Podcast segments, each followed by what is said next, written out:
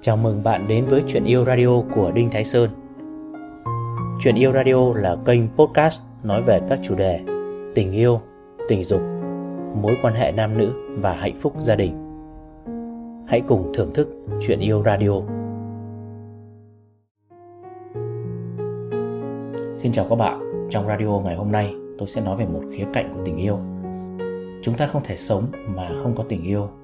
Tình yêu như là dòng suối của cuộc đời, như là mùa xuân mang đến nắng ấm và tình yêu chứa chan mang lại cho cuộc sống này những ngọn gió mát lành. Tình yêu là một cái thứ gì đó vô cùng mạnh mẽ. Khi bạn đang yêu thì bạn sẽ muốn dành thời gian ở cái cạnh người đó và khi không được ở cạnh thì bạn sẽ luôn suy nghĩ về họ bởi vì bạn rất cần người đó nếu không có họ cuộc sống của bạn dường như trở nên không trọn vẹn có đúng rằng để nói về tình yêu không có một định nghĩa nào có thể diễn tả đầy đủ được tình yêu là như thế đấy các bạn ạ. Nhưng chúng ta hãy xem để có một tình yêu tuyệt vời chắc chắn nó cần một cách yêu cho đúng. Tình yêu thì thời nào cũng thế thôi. Về mặt tâm lý khi hai người yêu nhau thì họ dễ mắc phải những sai lầm. Đó là căn bệnh thích kiểm soát và thích ràng buộc nhau. Chẳng hạn một đôi mà yêu nhau ấy, đi đâu cũng sẽ có nhau đi đâu cũng phải báo cáo. Trong cái cuộc sống chúng ta thấy ngay cả trong hôn nhân cũng thế thôi. Nó xuất hiện những cái điều tương tự thật là mệt mỏi khi chúng ta làm gì cũng phải có sự xuất hiện của nhau. Làm gì cũng phải báo cáo cho đối phương, làm gì cũng phải báo cáo cho đối tác, cho người yêu, cho chồng, cho vợ mình. Và chắc hẳn, nhiều người trong số các bạn đã thấy, có những người đi đâu cũng thế thôi.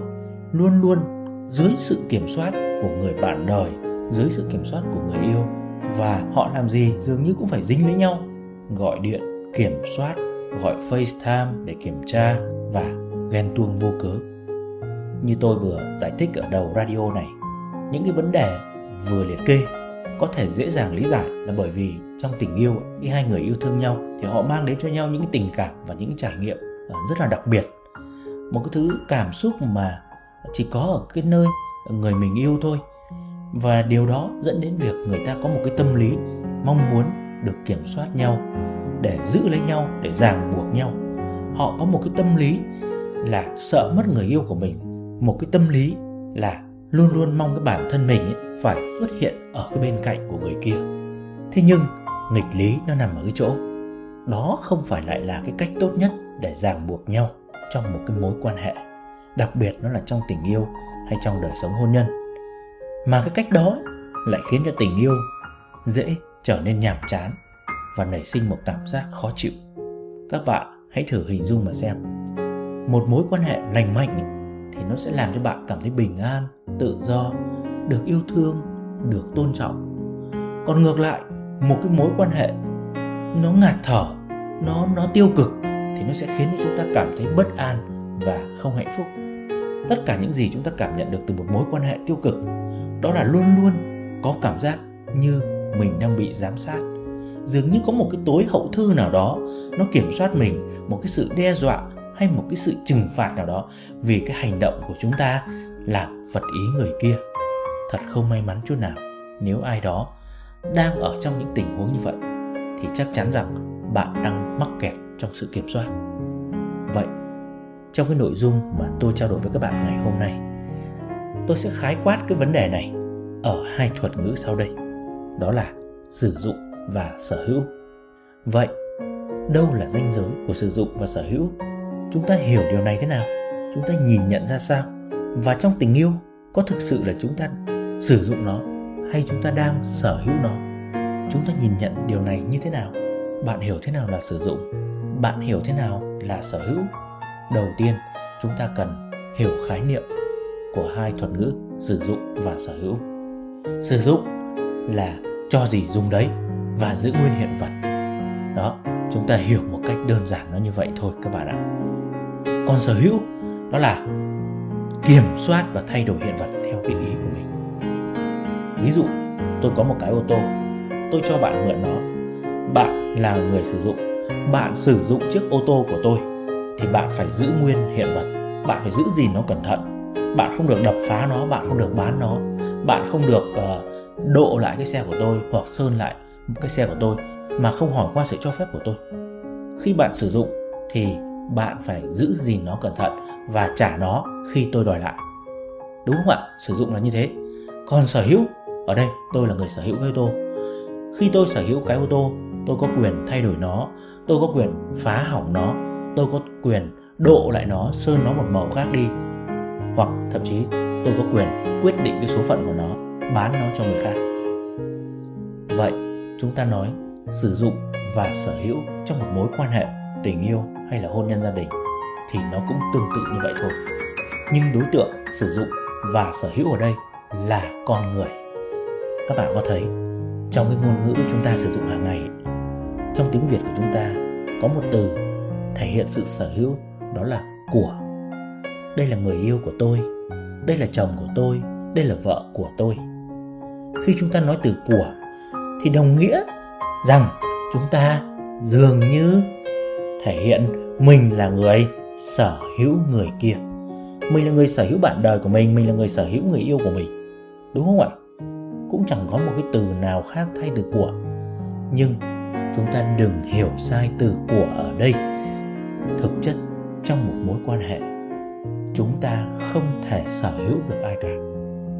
Nếu chúng ta hiểu đúng ra những kiến thức về phát triển cá nhân, những kiến thức về phát triển con người, thì trong cuộc đời này bạn chỉ sở hữu duy nhất được một người đó chính là bản thân bạn. Chúng ta không thể sở hữu được người khác.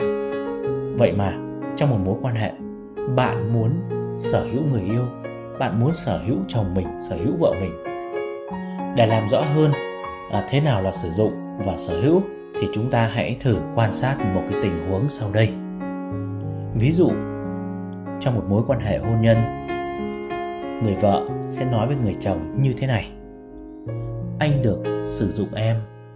Với những gì em cho anh làm với em thì anh mới được làm.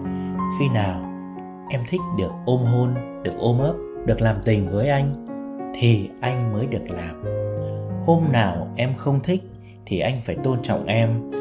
Và nhớ là đừng có can thiệp sâu vào lối sống, suy nghĩ và những góc riêng tư của em. Đừng có quyết định em phải đẻ con trai hay con gái cho anh, đừng có quyết định em phải đẻ bao nhiêu đứa con. Đó là quyền của em, quyền của một người mẹ. Anh đừng có áp đặt những lối sống, gia trưởng và bắt em phải theo. Không được kiểm soát và không được ghen tuông bóng gió khi em ở xa anh. Đấy, các bạn nghe. Đó là khi một người vợ nói cho chồng biết nguyên tắc ứng xử với cô ấy. Còn ở chiều ngược lại người chồng cũng nói với người vợ như sau. Em được sử dụng anh. Với những gì anh cho em làm với anh thì em mới được làm. Khi nào anh thích được ôm hôn, được ôm ấp, được làm tình thì em mới được làm, chứ không được đòi hỏi. Hôm nào anh không thích, anh mệt thì em phải tôn trọng anh. Đừng có đụng vào anh. Và em nhớ là đừng can thiệp sâu vào lối sống, suy nghĩ, góc riêng tư của anh đừng có bảo anh phải chở đi xem phim cho giống ông này, giống ông kia. Đừng có bảo anh phải tặng hoa cho giống thằng này, thằng nọ. Đừng có bảo anh phải giỏi kiếm tiền như thằng này, thằng kia. Đó là quyền của anh. Không kiểm soát và ghen tuông bóng gió khi anh ở xa em. Thưa các bạn, một mối quan hệ thực sự tốt đẹp khi nó chỉ dừng lại ở sử dụng nhau chứ không sở hữu. Bởi vì các bạn biết đó khi sở hữu, là lúc ta bắt đầu can thiệp vào những cái góc riêng tư của người kia. Vậy thì, trong cuộc sống này, chúng ta hãy xem những cái khía cạnh nào thường bị cái sự sở hữu cùng mối quan hệ can thiệp vào một cách khó chịu nhất.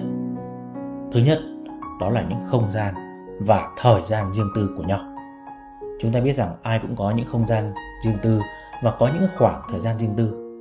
Nhưng mà, khi sống với một người mà đã muốn sở hữu mình thì họ sẽ tìm mọi cách để can thiệp vào những không gian và cái khoảng thời gian riêng tư của chúng ta. Các bạn nghĩ xem, một cái mối quan hệ như thế, nó có thể bền được không? Điều thứ hai thể hiện rất rõ tính sở hữu, đó là can thiệp vào những mối quan hệ gia đình và bạn bè của đối phương. Thưa các bạn, ai cũng có những mối quan hệ riêng tư, gia đình, bạn bè. Và khi có những mối quan hệ riêng tư đó, họ phải dành thời gian cho vậy thì, khi chúng ta thể hiện cái tính sở hữu của mình trong tình yêu hay trong cuộc sống hôn nhân, thì đó chính là lúc mà chúng ta can thiệp một cách thô bạo vào những cái mối quan hệ riêng tư của bạn đời cũng như người yêu của mình. Đó là một sai lầm và chắc chắn nó sẽ phá hủy mối quan hệ. Cái điều thứ ba, đó là chúng ta can thiệp vào cái quan điểm lối sống của nửa kia. Các bạn biết rằng là mỗi người chúng ta đều có một hệ niềm tin riêng, một quan điểm riêng, một góc nhìn riêng. Và tất cả những cái thứ này thì không thể nào áp đặt được. Chúng ta muốn thuyết phục ai đó, chúng ta phải có đủ cái sự tôn trọng, lý lẽ và trí tuệ. Chứ không thể chúng ta can thiệp một cách thô bạo, kiểm soát quan điểm người khác và bắt họ suy nghĩ và nhìn nhận giống như cách nhìn của mình được. Nếu như đối phương bị chúng ta làm điều đó, chắc chắn họ sẽ rất tổn thương và ảnh hưởng nghiêm trọng đến cái mối quan hệ tình cảm ngay. Điều thứ tư, đó là can thiệp thô bạo vào những ước mơ và những cái mục tiêu của nửa kia. Ai cũng có một ước mơ, ai cũng có một mục tiêu. Và mỗi người đều có ước mơ, mục tiêu riêng mà họ muốn theo đuổi. Khi yêu nhau thì bạn cần ủng hộ ước mơ và mục tiêu của nửa kia.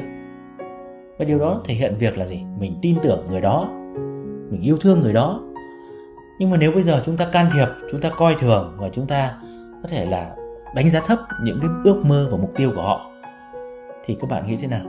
Và thậm chí là chúng ta còn kiểm soát cái mục tiêu của họ nữa. Thì chắc chắn rằng đây là một điều vô cùng sai lầm trong mối quan hệ rồi. Và một cái điều cuối cùng ấy, nó thể hiện rất rõ cái tính kiểm soát trong một mối quan hệ đó là tương lai của mối quan hệ. Không ai có thể biết được điều gì sẽ xảy ra trong tương lai cả dù là chúng ta lên kế hoạch, quyết định điều muốn làm trong tương lai, nhưng mà bạn không bao giờ có thể kiểm soát được tương lai hết. Tương tự, thì bạn cũng không bao giờ có thể tính được tương lai trong mối quan hệ của mình nó như thế nào. Luôn luôn có những thứ nó xảy ra ngoài dự tính.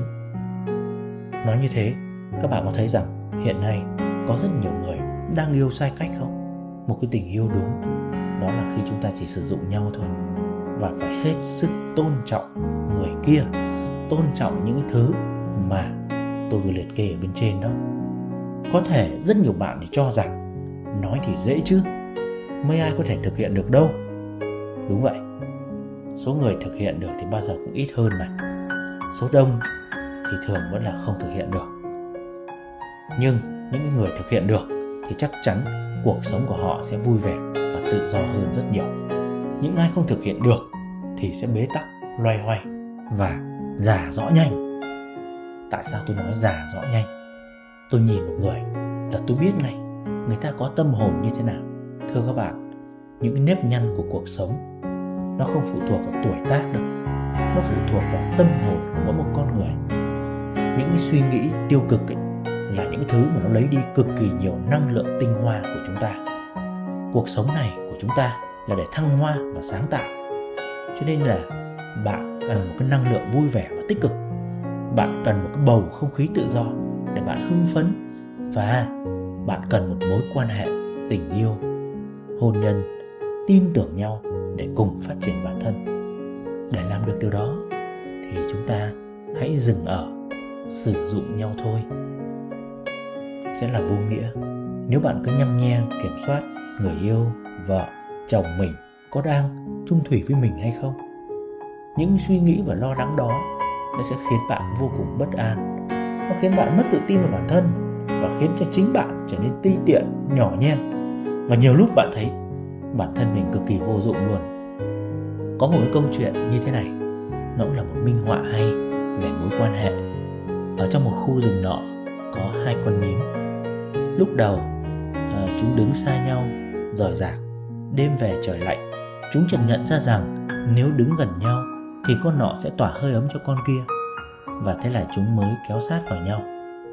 Thế nhưng, khi đứng sát vào nhau, chúng lại chợt thấy rằng chúng đang tự làm đau nhau bởi vì con nào cũng có những cái gai nhọn. Chính vì lẽ đó mà chúng nhận ra được một bài học rằng cần đứng đủ gần để nhận hơi ấm từ nhau, nhưng cũng phải đứng đủ xa để không bị những cái gai làm tổn thương nhau trong tình yêu và trong hôn nhân cũng như vậy các bạn ạ. Có câu nói, thương nhau lắm, cắn nhau đau là như thế đấy. Trong tình yêu, mỗi người chúng ta thì vốn dĩ là không hoàn hảo. Nhưng chính tình yêu khiến chúng ta trở nên hoàn hảo hơn khi chúng ta học cách yêu thương một người khác. Cũng như đón nhận yêu thương từ họ. Khi yêu thì chúng ta tìm đến gần nhau, như là những con nhím kia thôi trao nhau hơi ấm, để mỗi người đều trở nên tốt hơn thế nhưng, con người, ai cũng có những điểm chưa hoàn thiện. Ai cũng có những cái cái gai nhọn. Việc ở bên nhau quá nhiều, việc ở bên nhau quá gần, thậm chí là kiểm soát nhau quá đáng, thì lại vô tình là những chiếc gai có thể làm đau nhau. Chính vì lẽ đó thì cái sự quan tâm vừa đủ, sự yêu thương vừa đủ mới là điều quan trọng. Yêu thương đúng cách thì nó sẽ giá trị hơn rất nhiều so với yêu thương mù quáng tình yêu cũng giống như một món ăn lạ hay một món ăn ngon đối với tinh thần. Nó mang đến nhiều cảm xúc và trải nghiệm rất là khác biệt. Thế nhưng, món ăn ngon mà ăn nhiều quá thì nó cũng nhàm có đúng không các bạn? Món ăn ngon, bản chất của nó không phải là bởi vì nó ngon, mà bởi vì thỉnh thoảng ta mới được ăn. Trong tình yêu cũng thế. Hãy luôn để cho người yêu có một khoảng thời gian riêng của họ, giữ được một cái sự quan tâm chân thành. Nhưng vừa đủ và không kiểm soát thì đó là cái cách để cho hai người ngày càng gắn bó với nhau hơn. Trong cuộc sống hôn nhân cũng thế đấy. Dù là vợ là chồng của nhau thì vẫn phải tôn trọng nhau, để cho nhau những khoảng không riêng tư, để cho anh ấy được là chính anh ấy, cô ấy được là cô ấy. Giữ một sự quan tâm chân thành nhưng vừa đủ. Và không kiểm soát là cách để cho hai người ngày càng gắn bó nhau hơn. Thế mới thấy, yêu thương là một ai đó mỉm cười hạnh phúc khi nghĩ về ta, chứ không phải luôn luôn vì ta ở bên cạnh. Các bạn nhớ đấy, trong tình yêu hay trong hôn nhân, chỉ sử dụng thôi, không sở hữu.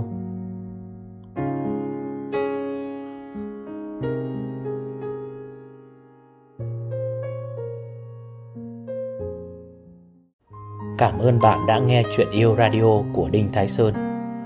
Hãy thả tim, like, theo dõi để cập nhật các số tiếp theo. Nếu bạn có câu hỏi riêng cho tôi hoặc cần liên hệ, hãy truy cập website đinhtháisơn.vn hoặc nhắn tin qua Facebook theo link ở phần giới thiệu. Xin chào và hẹn gặp lại.